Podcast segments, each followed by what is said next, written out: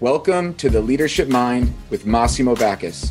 This show is all about the mindset of leadership, the stories, assumptions, self limiting beliefs, and perspectives that either create or destroy your ability to lead. In this podcast, we'll speak with experts in leadership development, coaching, learning and development, talent management, human resources, and most of all, from those in the arena, the leaders themselves. By trade and training, I'm an executive and team coach and leadership development facilitator with a relentless curiosity and passion for helping people, teams, and organizations thrive in pursuit of their vision and purpose. The pursuit of purpose is a combination of doing your actions and behaviors and being how you accept and allow. The mind is where the connection between our being and doing and our intent and actions occurs. The goal is to bring you new perspectives, insights, and practices to help you lead authentically, navigate your career intentionally, and grow high performing teams successfully. My hope is that in these episodes, you will witness humility, where we celebrate our failures as much as our successes, curiosity, where we share wisdom and insights openly, and community, where we all share in our growth together. Let's explore the leadership mind. All right, everybody, welcome to another episode of the Leadership Mind podcast. I'm your host, Massimo Backus, and today I'm joined by Ryan Sousa. Ryan's a senior leader with over 25 years of broad industry experience leading the creation and commercialization of transformative strategies that leverage analytics, AI at scale to enrich lives, streamline operations, and capitalize on a rapidly evolving business landscape. Ryan was the SVP of two startups acquired by Amazon and Nokia, and he's led successful implementations of large scale analytics at Amazon, Expedia, Starbucks, and MCI. More recently, he's led analytics transformation at Seattle Children's Hospital as their chief data officer, raising the level of maturity from HIMSS AMA 2 to 7, the fifth organization to achieve this level of maturity. In addition, Ryan has led the first commercial software spinoff for Ch- Seattle Children's and sits on the advisory board of MDmetrix. In addition to these accolades, uh, Ryan has developed and promoted uh, the best practices and, and is an industry leader. He's a faculty member at the Data Warehouse Institute. He's taught healthcare analytics at the University of Washington. He's been an advisor to startups, authored many books and articles, is a guest speaker at industry conferences, and in addition, he's consulted globally, assisting companies to define and implement their analytics strategy to streamline operations and personalize the customer experience. Ryan, welcome. Thank you. Glad to be here, Massimo. Yes. Uh, truly like quite the quite the accolades and and when you think about somebody who's been as prolific in their career as you have been and then you throw in that they've published uh, different books and you know or thought leaders in space that you know kind of predated you know what we do today with uh, data warehousing. It's uh, it's an impressive um, set of accolades and it's an impressive story. And um, I would love to learn about how you came to be. What is your origin story? If you were to think about yourself as uh, a superhero, how did you uh, find your powers and decide to use them for good?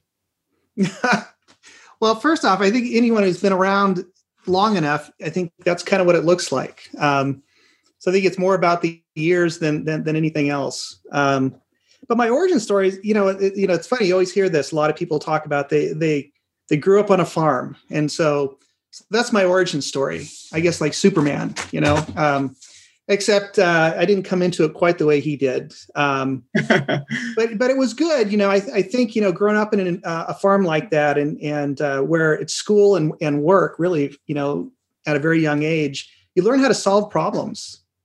You know, I mean, you're presented with issues all the time. You know, I was overhauling engines and I was driving these giant tractors, and you know, I was 14 years old you know? And so i think you know it, it's it, and everybody's like that you know you're not the only one right? You got you go to school with kids and that's what they do. Matter of fact when i decided to go you know and and do you know um, college prep i was this really odd little kid you know at school that was doing college prep because all my friends were doing wood shop and metal shop and and all those type of things. But I, but I did want to do more. My parents really were, were encouraging me to go to college, and if I wanted to come back and, and stay on the farm and, and do those type of things, and right, um, where was the farm? Where in the? Where in the yeah, it was uh, Willows, California. Uh, so north north of Sacramento, probably about an hour and a half or so on I five. And what kind of farming were you into? What were you producing? Well, it was a mix. So they uh, they did a lot of rice farming. So we had uh, we had that, and then we also had uh, walnut orchards as well. And so between the two of those, I think we had three months out of the year where we weren't, you know, actually harvesting something or planting something. And uh, in those three months, you did. You worked on equipment and you got ready for the for the next harvest. Yeah. And and that's kind of what you did. And so I didn't have a lot of sports. You know, I, I wanted to play baseball and things like that. It just there wasn't time for it. You know, between working on the ranch because it was a small farm and uh, and going to school. But but again, like I said, you, you learn a lot of skills. You know, working working in that kind of environment. So yeah, I, ended up going to Davis. That was that didn't go so well. I, I kind of realized ag econ is not my thing. Um, you know, it was pretty clear to me too in that process. Uh, you know, I, farming wasn't something I wanted to come back and ever do. I mean, it's hard work and and there's a lot of risk around it. And and I had this crazy idea. There was this computer science thing that was starting starting to happen, and and so I was kind of curious about that. And I was doing some programming on the side just for fun. And so I decided to, to dive in, which my parents thought was nuts. Um, so why would anybody want to do computer science? Once you get a good paying job, there's no future in that. Um, but but you know, I think you know probably the big thing for me though over the years is I'm always put in these situations where there's a tremendous amount of ambiguity, and you have to just sort of figure it out. And I think that is it's just what I like to do. Like it's not something you know I, am actually drawn to it so if I, if you look at my career and the different things i've worked on I, have been drawn to these things that really made me, on one hand, really uncomfortable, but at the same time, I'm drawn to it because I feel like there's a growth opportunity there, right? That's why it's uncomfortable. And boy, I love solving the problem that everyone says can't be solved. I mean, who doesn't want to do that? And so, like the first book I did was just, you know, I was kicking around some ideas with Bill Inmon at the time, and and he said, "Hey, you know, it's great. You want to do a book with me?" Scared me to death. Like the last thing I remember, if any, anyone who knew me when I was in school and and and looked at this, they'd laugh because I mean, literally, when my mom was trying to teach, you know, when I had to learn how to write at home, I remember my mom telling me that I'd run underneath the table and hide so that I wouldn't have to write. And so, in a million years, who like no one would have ever guessed that I'd be working on a book or anything like that. But um, but yeah, it's been a, it's been a great trip. I've worked with a lot of amazing people. Um, you know, I came into leadership early on in my career, which was you know a godsend in a lot of ways. Um, yeah, and and I've had you know and and as a result have have had you know some success. So let's go back to this notion of um, you had a um, a story that you were telling yourself that you would never write, and and not only did you um, step into the opportunity to write and take on that challenge, um, but but it's not like you were necessarily reading um, a, a best-selling page turner. I mean, this was a the pretty heady book, if I'm if I'm not mistaken. That um, I would imagine made it even more difficult what was the shift for you that that um, had you going from this is not something I could ever see myself doing to um, you know I'm, I'm writing a, a technical you know piece of literature. Yeah, it was interesting. it wasn't something that was really planned. Maybe that's that would be the first thing to say. You know, I I had some ideas that we were kicking around. We were calling it the information ecosystem, and and we did a few articles and we're just sort of exploring some ideas and i think you know as we started to explore those ideas we started to, to, um, to we start, what we, we we inadvertently landed on was something that people needed which was there's all this technology that can be used for analytics. And it all looks like it's competing technology and, it, and it's it's not really focused on the problem that we're trying to solve. So how does it all fit together into this capstone image right in a way that people can see how the different pieces fit in applying it to solving real real world business problems and you know that sort of came from you know living through the experience and then looking back on it and and starting to piece it together. And and yeah i did a few articles that that went reasonably well and we received some good feedback. And then those articles basically um, you know kind of with additional detail became the book. And that's kind of what got it all started. But um, but it was a it was a painful journey. Um, I said I would never do another book again when it was all done, and I was glad that I did it. And then, of course, we did a second edition of that, and then I ended up uh, co-authoring another another book as well. And are they all in the same in the same vein around this? They are this um, changing people's perspective around how you know all data and analytics can actually be in service of solving a problem and are not competing uh, platforms or. Mm-hmm. Yeah, that's right. And um, and I think you know the, the, change. You know, it's interesting. I look back on that because it's been a while. Um, you know, it doesn't really get into. You know, you, you talk about the mechanics of it, but it doesn't get into like at the heart of it what really makes it all happen. You know, it's like an engine without the fuel right and so what, what's the fuel that makes it happen and in a lot of ways that's that's been my my my greatest learning over over the last 10 15 20 years is been understanding the fuel that helps make all that happen when you think about this in the leadership context and you have built many teams and uh, transformed many teams and organizations. What when, when you think about the fuel that makes that happen what is it? You know, I was really fortunate, really, really early on in my career to work for some, some exceptional leaders. And, you know, what made them exceptional is they they provided people a lot of autonomy to make decisions, to make decisions on what they were going to work on and how they were going to work on those things. They they provided a lot of latitude for for for making mistakes and learning from those mistakes. And matter of fact, expected it right in a lot of ways. And this is way pre like amazon. I mean you hear about these things at netflix. So there was a lot of that thinking. I was working for a company called eds back in the 80s and uh, and and this guy I worked for steve smith. You know what a name steve smith. It was a real person and that's what he was right? He was he was very kind of a little bit cavalier very spontaneous leader um, had high expectations of, of the people on his team and then provided them a lot of support to, to realize those expectations. But it, but it was on you right? It was one of those things where you had a lot of autonomy to sort of do what you had to to get the job done. Um, and so you felt really empowered right in that role and you felt supported in that role. And as a result magical things happen. Like we we did things that weren't part of the plan but it turned out to be the things that needed to happen and I think I was fortunate enough to be exposed to that because he was then also my mentor as I went through the leadership program at EDS. And so I got to learn early on a lot of, of his, his sort of style and approach. And, and it wasn't textbook at all, right? You know, it was, you know, he he was kind of funny, he was kind of serious and and um and and he made it kind of a fun work environment, but at the same time, we knew why we were there. We knew the problem that needed to be done. And then we had the resources to do it. So I kind of carried that forward over the years, right? And, and as time goes on, I, I understand better why that worked and why that that environment was was effective and i've been able to apply that now in in, in other environments and other projects yeah so um, empowerment setting clear expectations defining what the high bar is and, and helping people get there creating room for uh, failure or missteps using those as learning opportunities and then it sounds like in all of that, I mean, you could say like that's a list of some best practices. Uh, there was the non-textbook part that is what this person's just unique personality, and I would imagine for you, you know, you bring an authentic style to your leadership, and that's what makes, um, you know, the fuel. To go back to that metaphor, you know, that's what kind of fuels your leadership.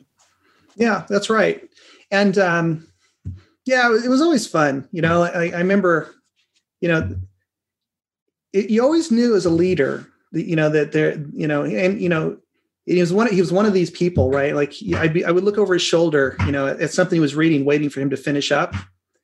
And and he turned around and looked at me and, and when he was all done he says well I guess I won't have to fire you today because it wasn't something you, you shouldn't have seen. And uh but that's kind of how he was right? You know and you know I, I think that spontaneity and that um kind of like dry sense of humor you know made, made for a really good work environment. And so i i try to carry that. I think you know at the end of the day people do their best work when when there isn't a lot of anxiety. Mm-hmm. right? You know so our thinking you know our our the more anxiety we have we, we mostly live there in our lives right?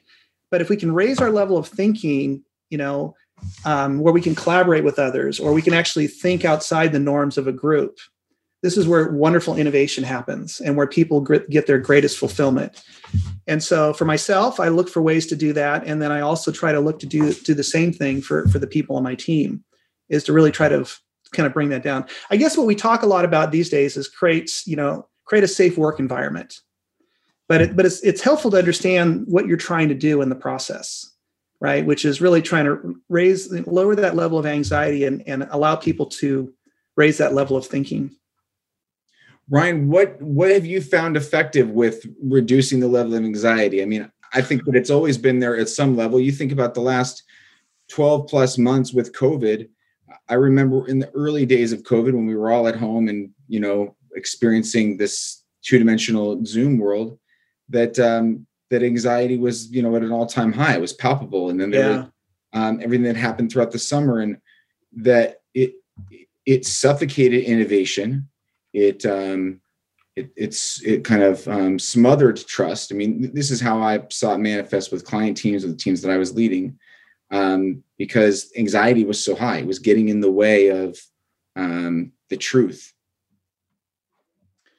Yeah, I mean, I mean, there's not you can't understate the the, um, the impact that a full blown pandemic like that had on people, right, yeah. and and their personal lives and I really feel for for people with with young kids and and having to sort of juggle that. And you know we had the virtual school stuff going on for a while and they're trying to juggle that. And they have family members that that you know are, are having issues but they can't spend time with their family members because they can't travel. Yeah i mean it was um and and still is to to a large i mean we're, we're going to be feeling this for years to come mm-hmm. you know? I, I would say you know in in my case i was fortunate because going into it uh, the team that i had had over the years developed some really deep trust. Mm-hmm. right? And so so as a team we we didn't actually um, fall apart. If anything we came together stronger as a product. And don't get me wrong like I, I, you know who knows how i can't i don't even know how many hours i spent just listening to people talk through their issues or or try to manage you know through their their challenges. And a lot of times there's nothing you can do other than listen you know give people space to do what they have to to sort of work through it and be supportive right? I mean that's pretty much all you can do. Um, but internally how we supported each other it was and, and maybe this is the nature of, of being in a pediatric organization like this. People were more compassionate because they had deep empathy for what for what other people were dealing with you know? And even though sometimes maybe we get caught up in our own little little world dramas you know people are sort of quickly drawn back to the fact that you know everyone else is dealing with this too and, and needs help and remember it, it almost becomes a bit of an issue that with some of my team that they were so involved in helping other people the, the people that, that, they needed to have a little more compassionate for themselves. And, and matter of fact when i did the perform our performance reviews back in, in in february that was my only guidance for most of them is like you know maybe take a little bit of that passion and take some time to redirect it to yourself because um, i think that's the one thing that that was lacking over the year was they're so busy helping family members and team members that, that they were losing losing track of themselves in the process. Yeah and it results in a lot of uh, burnout you know? it does yeah absolutely. Um you and i have talked about this this in the past and your take on the mindsets of leadership, but specifically in the context of innovation in analytics and healthcare and that intersection, both in practice and application of the work that you've done, but also I think a philosophy. You know, it's almost like a, um, Ryan's manifesto that I think has come out of this work, and maybe it's your forthcoming book. Um, but tell me about what what is that philosophy? How has it emerged from the work that you've done? and I, I believe that it's transferable outside of healthcare and outside of you know analytics, even though I know those are kind of your your domains right now. Yeah, I mean, you know, yeah, it's it's funny, you know, you you you you stumble on things that just work, and then over time you sort of try to figure out why it works, right? Like one of the things that, that always works is anytime you can have decision making where the work is done, always creates a better work environment. People are more engaged. You know, in the end, better decisions are made. Um, you know that in order to to make that environment work, though, people can't make decisions in isolation. And so, so the answer to that is well, provide people context. So, as a leader, a big part of your role now is is to understand your team members and your teams well enough to know what context they need to make good decisions. And um, and then as time goes on, you start to realize, well, there's actually you know there's some studies and some research that's been done that shows that you know that's what you get when you create an environment that is uh, more intrinsically motivated and and you know and inadvertently the things that i was doing helped to create an environment that, that allowed allowed it to be more um, intrinsically motivated Whereas with a typical, you know, a lot of typical systems, you know, that have been around or organizations that have been around a long time, it's top down, right? It's command and control, right? It's it's sort of the sort of the nature of it. But you can't get innovation in those environments. And so I think being part of a startup, it's the only way that that it works, right? Um, so that you don't have a choice. Like yeah. everybody's equals, and you're just doing what you have to in order to get the product out the door, build your customer base. Um, there, there, there is no extrinsic, right? I mean, that just that that just doesn't work. And then even with leading organizations, you know, Expedia, Amazon, places like that, they're they're very bottom up in terms of how they they operate. So I don't know if I'm drawn to organizations like that or um, or I just been lucky, you know, to sort of land in places like that where a lot of these ideas continue to sort of get reinforced really throughout my career. Yeah. Well, what advi- advice do you have for leaders and executives that um, want to delegate? They want to make sure that the decision is happening with the folks that are doing the work, but they're stuck either in um, an old kind of command and control model, or they just simply don't know how to let go of that decision and ensure success or allow a modicum of failure? Yeah, I mean it's a good question because I I um I run through that cycle like you know as many years I've been doing this I still get myself in these traps where I, I don't delegate things that I should. You know, it's it's hilarious, right? Because uh, I've I've gone through this cycle several times, even at Seattle Children's, where initially it made sense for me to be in the details, and then at some point it made sense to let go, but I didn't and I didn't know I let go until I'm I'm working, you know, 16 hours a day, seven days a week, and I realized, holy crap, what am I doing? Like these things could very well be done by by a whole variety of people, and I'm taking this opportunity away from them. And so not only are we getting, I'm burning out, I'm creating like a product that's less, you know, less ideal than what someone else could do, and I'm also basically sucking the life out of the organization yeah. And and so so then you kind of spin it around and then you start to sort of you know and if you haven't done it before and you're uncomfortable with it because everybody's a little bit different just pick a couple things right? And and the and the expectations have to be it's not going to be done the way the, the way you want to do it right? Never. I mean, you, you, you, ever right? And and nor should it be. I mean i i, I this one product that um, i had tasked you know this team and i talked about building and and I had laid it out right. Like I've been there before, I've done it before. You know what? If you're going to build a, a product to do this, it needs to look like this. And when they, you know, six months later, when I finally saw it, because I can't, I gave them a lot of latitude. I said, you know, go do it. If you need help, you know, come talk to me. Otherwise, just you know, get it done. And they walked through it. It was it was nothing like what I had thought it would be. Not even close. Yet it was like really innovative, and it was exactly what we needed as an organization. So I think if you live through that enough times, you know, I, I've I've made so many countless mistakes. I've lived through that same situation dozens of times. You start to appreciate that the people that you're working with actually are, are no better than you do what needs to be done. And I, and I think you know it, part of the reason it works is because we live in a world of incredible uncertainty. And you can plan the best plan that you can imagine and you could you can you can build all the controls in place to make sure these pesky people do what they're supposed to do and in the end, you will fail to achieve the outcome that you want to achieve. So it doesn't mean that you don't do some planning and doesn't mean that you don't have some controls, but you do just enough planning to get done, get started. And, and if you can live without controls, great. But you know what? If you have to have a few of them, great.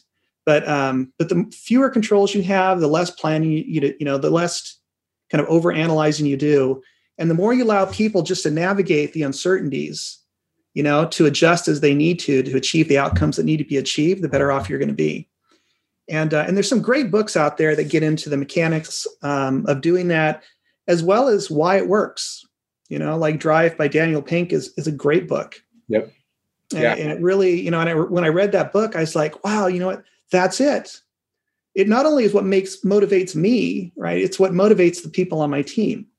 You know, the idea of autonomy, right, and having like this incredible autonomy um, and so, and honestly, at the end of the day, it's so much easier to lead if you give people that autonomy. Yeah. Yeah. Talk about the anxiety piece, right? There's a lot less anxiety if you can actually create the space for autonomy. Yeah, it does. Need for control. Yep. There's a theme throughout your your story, Ryan, that is it's meandering is not necessarily representative of, but it's very fluid and that like it seems like you thrive in the ambiguity you thrive in those places where the next thing is not clear.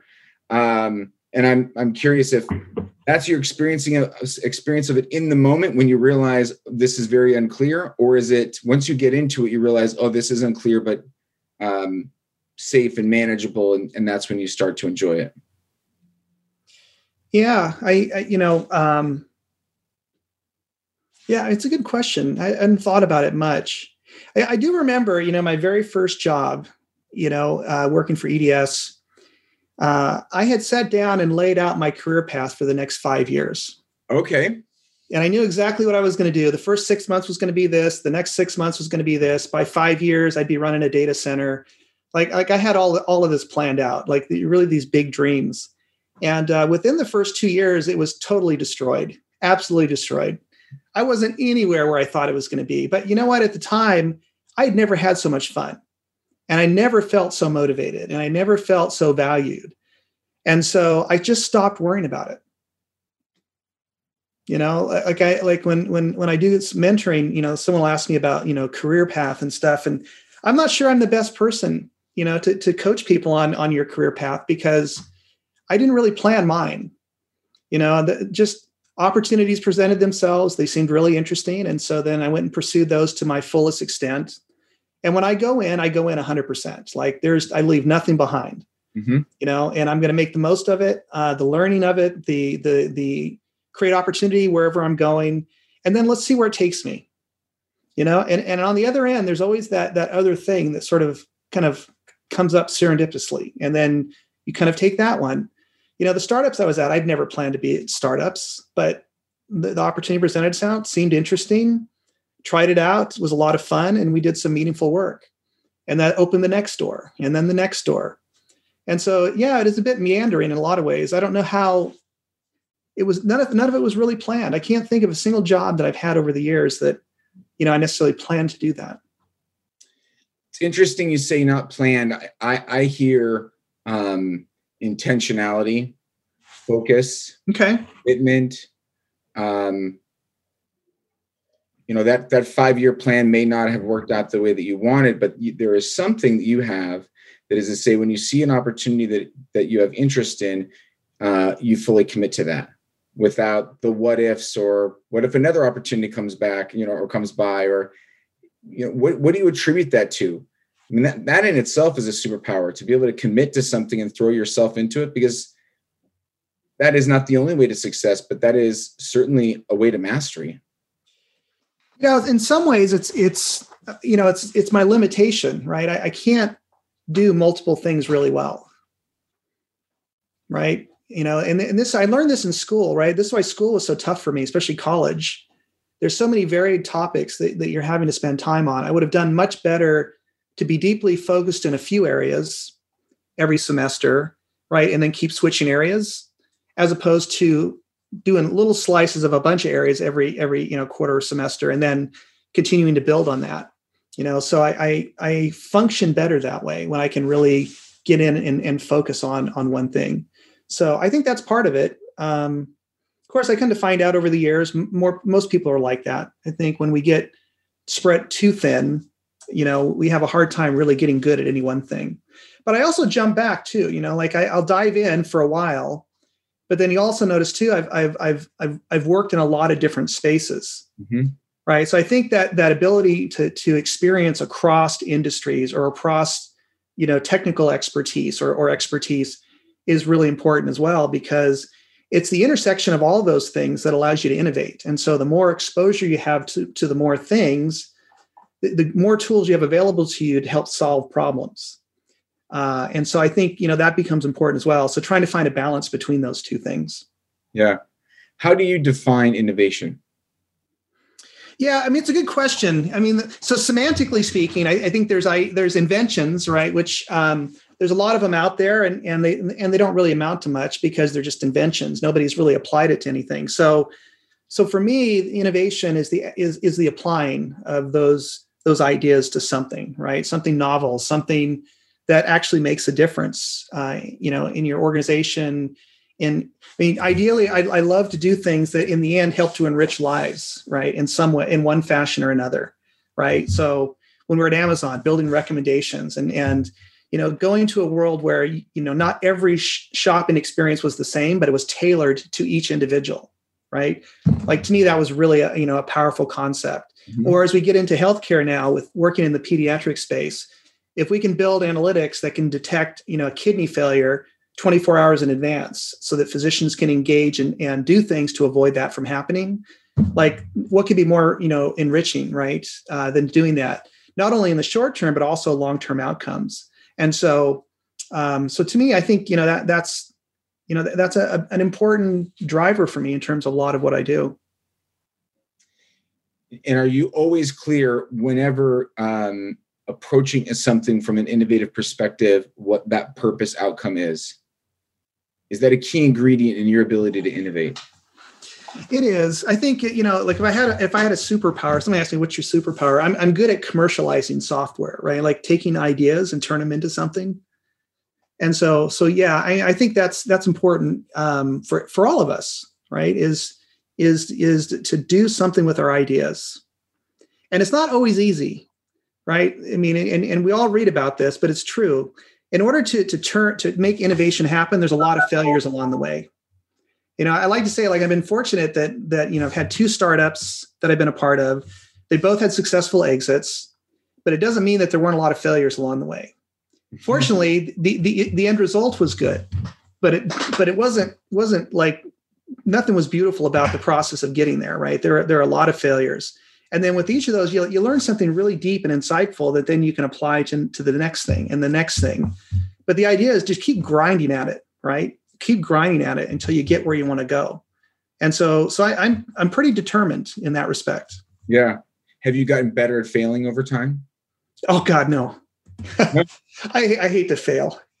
Um, I, I, appreciate what it is, and I and I understand that you know there's learning opportunities there, and and also to be um,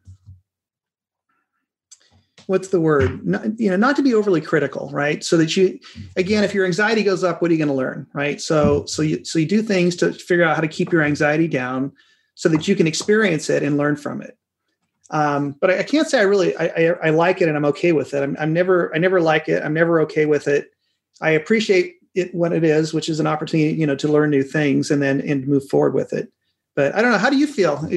Are you one of those? Do you like it? I mean, it's okay, you know, if if, if you're good with it. Some people claim they are.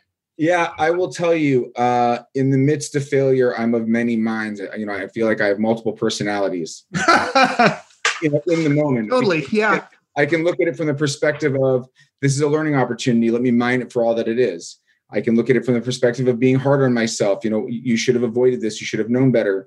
Um, I can look at the perspective of empathizing with it's hard to fail and the people that are you know with me that are being impacted um, so there's all these different perspectives that i'm able to to look at it and the higher leveling of anxiety the more chatter from different perspectives the lower anxiety the clarity is you know um, this has happened what's in control what do you take from it right and you go into um, diagnosing solving right question asking to figure out you know what this is um, but I, I, often find that all of the voices have something to offer to that, mm-hmm. um, depending on the circumstances. And so it's, you know, for for anybody who's an overachiever, no, we don't like failing, and we're like, well, I can do better at this. While I think that can be a great motivator, it can also be destructive. So, how much how much uh, voice do you give, you know, that persona in the mix? Well, I think you hit on it, right? So you, you, you, what you're what you're communicating that you do well is is that you're you're the observer in the balcony, right? Looking looking down, right? You're um, you're having this out of body experience where you can actually see it for what it is.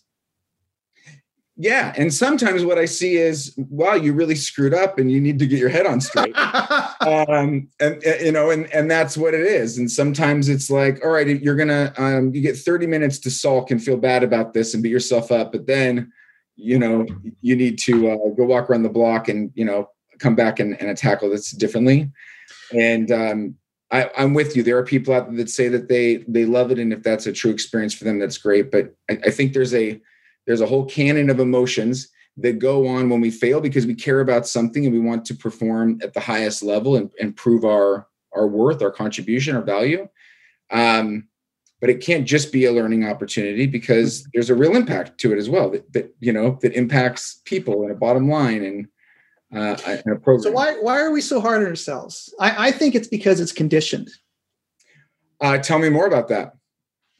So so like you know going through school, you know if if you don't if you don't like get good grades, that's a really bad thing, isn't it? It it, it affects everything in your life your opportunities to go to college, your opportunities to, to do a lot of things. Um, so so there, there, there, there is an encouragement to fail because you can't afford to fail. And, and, it, and it's really strong in some cultures. So my, my wife's, you know, growing up in, in a Japanese household, you know, um, I'll remember, you know, in, in you know, when, when our kids were young and they were getting their first report cards, you know, a B shows up on the report card. Oh my God. Like it never occurred to her that you can get a B, right? It's just, it wasn't it wasn't part of what it was like growing up as a kid and i thought that's incredible pressure right like who wants to try and take risks right who, who wants to i mean so so i think that's part of it right i think early on you know we, we've created a structure even within our education system that that certainly doesn't reward failure. It doesn't reward failure and we are a um, a species that wants to belong.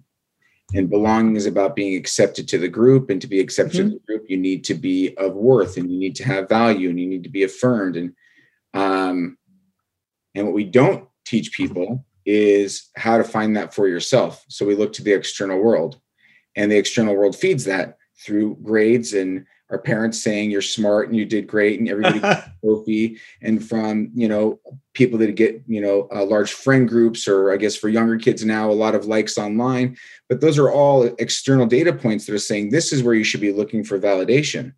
So i i, I completely agree. And i think that we um, we rob people of truly like the greatest resource which is to say um, i'm enough. Yes i failed.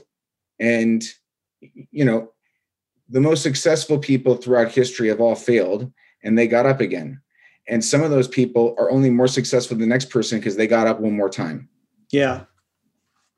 Well, Van Gogh, uh, I think it was it was Van Gogh. I think he was one of them, right? Uh, that um, really his success came very very late in his life, like really in, in the final years of his life. And remember, he he never had a chance to really ref, reflect on it because he didn't live long enough to really experience it. But um, but oh man, his life leading up to that point, I have no idea what kept kept him going. Yeah, it was rough. it was really rough.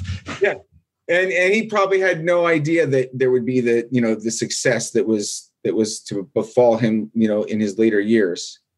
But um, I mean, what you're getting at, Ryan, I think is at the core of of any dysfunction within uh, leaders, within individuals, within teams and organizations, is that seeking for external validation and you know essentially that we've been programmed through you know our grading system and academics that if i don't get the promotion then i'm not worthy enough in this organization so i'm now going to go look for another job. This happens all the time. What a shame that the organization is losing such great talent just because they didn't meet this you know um, finite resource yeah, but I think you hit on a good point there, right? You know, for for for people to work through through failures like that, because I mean, one one of my early failures in life was was failing out of UC Davis, and I thought my world was going to come to an end. But as you were describing those, I had put so much worth in in that, right? Because you know everyone was so excited that I was, even though it was, I knew in, in my heart it was the wrong thing for me. Everyone was so excited that I got I was accepted to UC Davis and I was going to be an ag econ major, and I was going, you know, like there was so much buildup, and um, at the time, you know, I had far less confidence in myself and comfort with myself. Yeah, and I still struggle with that. I think even as I get older, but but at least I've come to be aware of it and, and to to to come, you know, feel good about myself and who I am, regardless of who I work for or what I do you know in the end i have to feel good good with me right? And, and what i bring bring bring to you know to the conversation and not because i do like i even today like i i um i worry so much about what other people think. Well you're not alone. I mean i think that's that's true for i don't know most. There's a select few who seem to be uh, on the other side of that. I'm curious i also uh, was a college dropout and it's one of those things that as adults we you know, I don't know how you feel about talking about it openly, but I remember the first time I started doing it professionally, and it was, I was like, is this suicide? Are people gonna, you know, am I, am I gonna get fired on the spot just because of that? Um, but I'll, I'll, I'll share my story just to give you some context, and I, I'd love to hear yours. But you know, I now look back and I say I, I proudly went to seven different institutions, including my master's degree. Uh, not by a plan. That was not intentional. um, but uh, but but you know, essentially six undergraduate schools, and you know, one of those was University of Washington for some GRE classes that I took to prep for grad school and whatnot. But I'll say, hey, that counts to the to the 7 mm-hmm. And um, I now look at it with with a sense of pride, just because it's my story. Mm-hmm. You know, not that I would wish that on somebody else, but it worked for me, and I'm I'm happy with how things turned out. Um, what was the experience like for you to to let go of this like this ideology which is you go to a four-year degree and you're done and then like there is a path and you deviated from the path. You know it, you know at first it's it's always scary because you don't know what that you know and at the time i was having a lot of issues with with my parents too and and uh you know you know I, a lot a lot was lost all at that one moment right? It was failing out of school it was um you know really being you know separated from my parents and and mostly my father you know you know i'll never forget you know just we hung up and didn't talk for for years after that um but i you know on the other hand there's always these good things too that you find so at the time you know i i met my you know wife today you know and and you know we met in in davis and and um you know it changed me in, in a really big way i think you know she saved my life you know i was heading and i was really destructive at the time and with everything I was going through, I had that, you know, that that person to to lean on, right? And and and you know, to help me sort of think through this and and to, to help, you know, get that confidence back up that yeah, you know, I can get where I need to go. And then I was lucky, you know, at the time I I'd been doing some programming and I realized I might actually be able to make a career out of this. And so then I went to a different school, you know, to get experience in computer science and turned out it was it was a good fit for me and and it kind of took off from there. So had had I not gone through this, I wouldn't be married to the person I'm married to today, and we've been married, you know, 30 plus years now. Um, and I certainly wouldn't be doing you and I wouldn't be having this conversation that we're having today, or, or I wouldn't have had the opportunity to do all that I've done in my career. So, so I think you're right. I mean, things sort of play out the way they do, um, but you have to kind of follow what motivates you, right? I think in the end, it was, you know, on the other end of that, it was liberating as hell to not be there anymore. Yep. Yeah. It's uh it, it's really difficult sometimes to admit to ourselves uh the things that are true. Like I want something and I'm terrified that I want it, but the truth is I want it, you know. you know? That's a that's a that's a scary thing to to tackle. But those that do, those that pursue the scary things that they know they want, um, such rich lives. Um, I want to be respectful of your time and, and, wrap up in just a moment. Yeah, sure. Um, you shared a quote that you that you live by, and I I don't know if you know it by memory. If not, I'll read it. But I, I want to unpack it for a moment in the, in the last minute that we have to. Oh boy, I have many quotes. So so which quote is this one? Uh, your time is limited. Do you know this quote? Is this is this you saying it? I don't I don't think so. No. So read read the quote. What is it? Okay, your time is limited, so don't waste it living someone else's life. Oh, Steve Jobs. Steve Jobs. Yeah, that was his commencement speech at Stanford. Okay. Now it I, is so, it is so true though, right?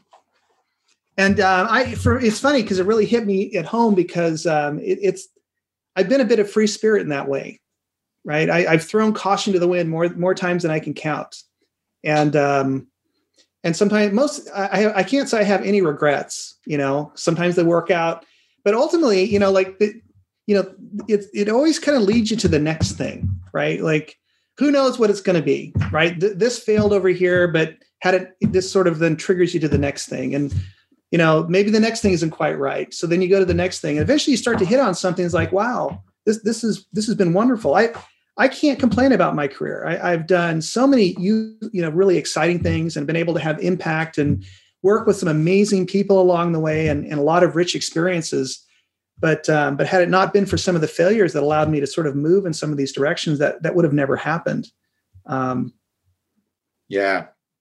To to fall forward through life and and seize like the next day's opportunities.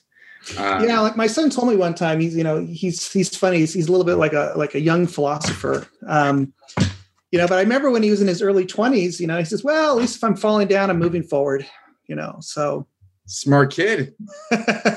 kid. Chop off, uh, chip off your block. Yeah, a little bit. um, Ryan, you, you uh, you're an inspiration, uh, and I really appreciate you taking the time to share your story and and perspective. And um, I look forward to you know continuing these conversations.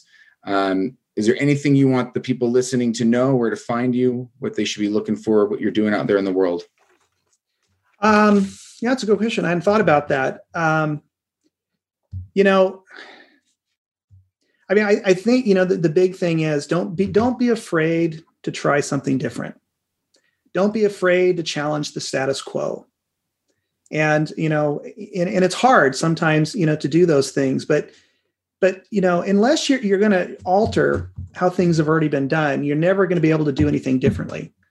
And I think you know, you look to Einstein. What, what did he say? That you can't solve the problem with the thinking that that that created it Mm-hmm. You know, and I think we find that in, in a lot of the, the places that we are. And sometimes we feel stuck, but but we're not stuck because we're not allowed to go where we want to go. You know, we're stuck because of, of how we think of ourselves and we hold ourselves back from going there. Um, and and um, there, there's there, there's there's some there's this uh, God I, I, wish I could remember this this quote. It's actually an excerpt from a book from um, Marianne Williamson, that talks a lot about your light, right? And, and that we, we really undervalue what we're capable of doing. And it doesn't do any of us any good. It doesn't do ourselves any good or, or others. And so the more that the more that we can we can we can pursue this, the more that we can let our light shine, um, it allows others to do the same. And so so I would encourage people to do that. Well said, and uh, terrific way to end. So thank you again, and I um, I'll be in touch Thank you very much, Ryan. It's been a pleasure, Massimo. Thank you for listening to an episode of The Leadership Mind. New episodes will be coming out every few weeks, so please stay tuned. And in the meantime, think about what stories are you telling yourself? What realities are you crafting in your mind that may not be true and may be limiting your ability to connect, lead, and grow? Thanks for listening and have a great day.